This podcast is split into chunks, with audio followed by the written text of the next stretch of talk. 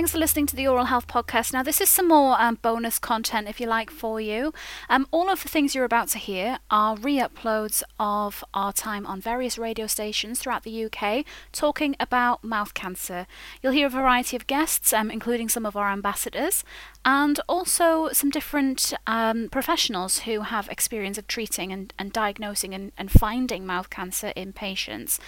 This is all part of sponsored content with Portman Dental Care. Thank you, Portman, for helping us run Mouth Cancer Action Month because without sponsors like you, it simply wouldn't be possible. So, without further ado, do give this a listen and come back next time for more oral health content. This clip is from an interview we did on SFM, and that is with Dr. Catherine Tannahill from Portman Dental and presenter Tony. Tell me about mouth cancer. So, mouth cancer is on the increase and that's very concerning for myself as a dentist. Um, mouth cancer is quite a serious cancer, it can spread quite rapidly. Um, and the good news is that if it's diagnosed early, it's very treatable. So, because we're seeing this increase, we're looking at why there is this increase, and the increase is very much in HPV positive mouth cancer compared to HPV negative mouth cancer the patients experiencing it are generally younger. They don't usually smoke and drink.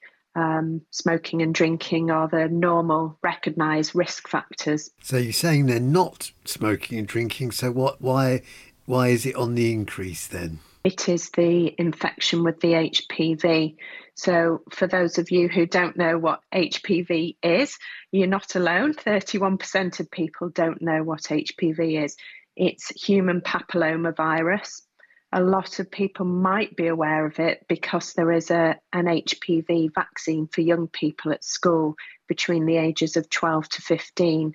And this was introduced for girls in 2008 to prevent cervical cancer. And it's been really successful in that with a 90% reduction in cervical cancer cases for young girls. And dentists have campaigned hard and managed to get it introduced in 2019 for boys as well. So both boys and girls now get vaccinated for the HPV virus. Um, and this vaccine is super effective 97 to 98%, although we're only seeing an uptake of about 74%, which is worrying. We'd like to see that much higher because the incidence of, of mouth cancer, which is HPV positive, is still on the increase. So, how much of mouth cancer is due to poor lifestyle? It's a good question. There definitely are mouth cancers that are due to poor lifestyle um, smoking, drinking alcohol, and a poor diet. Those risk factors are quite commonly understood, and traditionally, we did see that most mouth cancers were in middle aged men. And that is very much changing now. It's really changing to, to being a younger demographic and not related to smoking and drinking quite so much. So you've, you've got the HPV sort of vaccine. I'm, I'm still struggling to understand why we are seeing this increase if we're you know not seeing it, it, it, the because of smoking and drinking it's because the vaccine is so, sorry the virus is so prevalent in the population um, there's a lot of people who will be infected with HPV and perhaps not be aware of it. And the HPV virus is um, passed by skin to skin contact and, and sexually transmitted as well.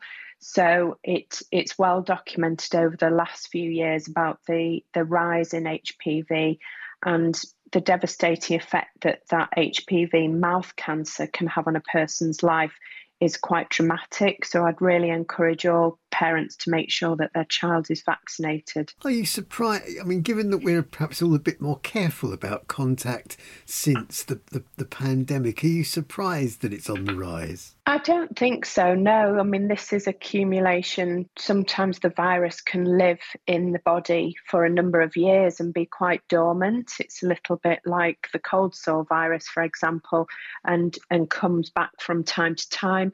Most people who are carrying the virus, it can uh, doesn't give any symptoms at all. Other times it gives things like genital warts, but it is responsible for 5% of all cancers. So we know it's important to protect against it. So, apart from the vaccine, how can we uh, guard against mouth cancers? definitely getting your mouth checked frequently at the dentist. So, visiting the dentist at least once a year, get your mouth checked out because that's vital for early detection. Um, 90%, 97% of people don't know that going to the dentist is one of the most effective protections against mouth cancer um, treatments because we can spot it early and catch it early, and the treatment is so much more simple. The other thing that people can do is very simple do a check yourself at home. I'd say once a month, do a, a mouth cancer self examination. So, no cost involved, just a time of potentially about two minutes. Stand in front of a mirror in a well lit spot, preferably with a light shining into the mouth, have a good look at all the surfaces inside the mouth. So say ah and look right to the back of your throat. Look at the roof of your mouth, your palate. Um, look at the tongue, both on the top of the tongue, the, both sides of the tongue, and lift your tongue up and look underneath. And while you're looking underneath, look at the floor of the mouth. So that's the lining behind the bottom teeth under the tongue.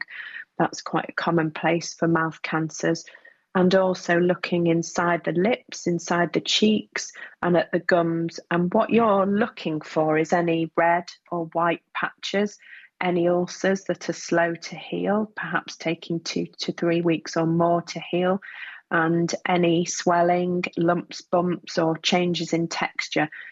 Anything that doesn't look right for you, I'd really encourage that you felt it at the same time. So roll the the um, the lining of your mouth, your cheeks, and your lips and your tongue between your thumb and your forefinger to feel for any lumps or bumps or changes in texture, and really get to know what's normal for you. So you're very familiar with your mouth, and then you'll know when something doesn't feel quite right. I'd also include looking at your skin and lips on the outside, making sure there's no changes there and feeling along underneath your jaw and down your neck. So, what you're checking for there is enlarged lymph nodes. They're the little glands that fight infections. Um, and you can, if you shouldn't be able to feel them, but if you can feel them, sometimes they feel a bit like a baked bean and or larger, and that should be checked out of course, just getting to know what's usual for you, it doesn't mean that it is a mouth cancer necessarily. Um, there are other reasons for those lymph nodes being enlarged, but do get it checked out if there's anything that you're worried about. And how is the condition normally treated? The condition is normally treated with surgery so that's that's why it is a, a, nasty cancer to get. It is usually surgery. If it's caught early, that surgery can be quite simple. Uh, if it's left, then it can be quite uh, devastating surgery that really is life changing, affecting eating, drinking, speaking, um, and quite visible to other people. So it's really good if it's caught very early. And where should people go to find out more information? There's plenty of information on the website mouthcancer.org. Uh, the Oral Health Foundation is campaigning hard in Mouth Cancer Action Month. So go and have a look at mouthcancer.org. And if you're struggling to find a local dentist, I can recommend portmandentalcare.com. Dr. Catherine Tannahill, thank you very much indeed for your time today. Thank you for having me, Tony. Thank you to both of you for um, your time and thank you to you for listening. Come back for more bonus content in the near future.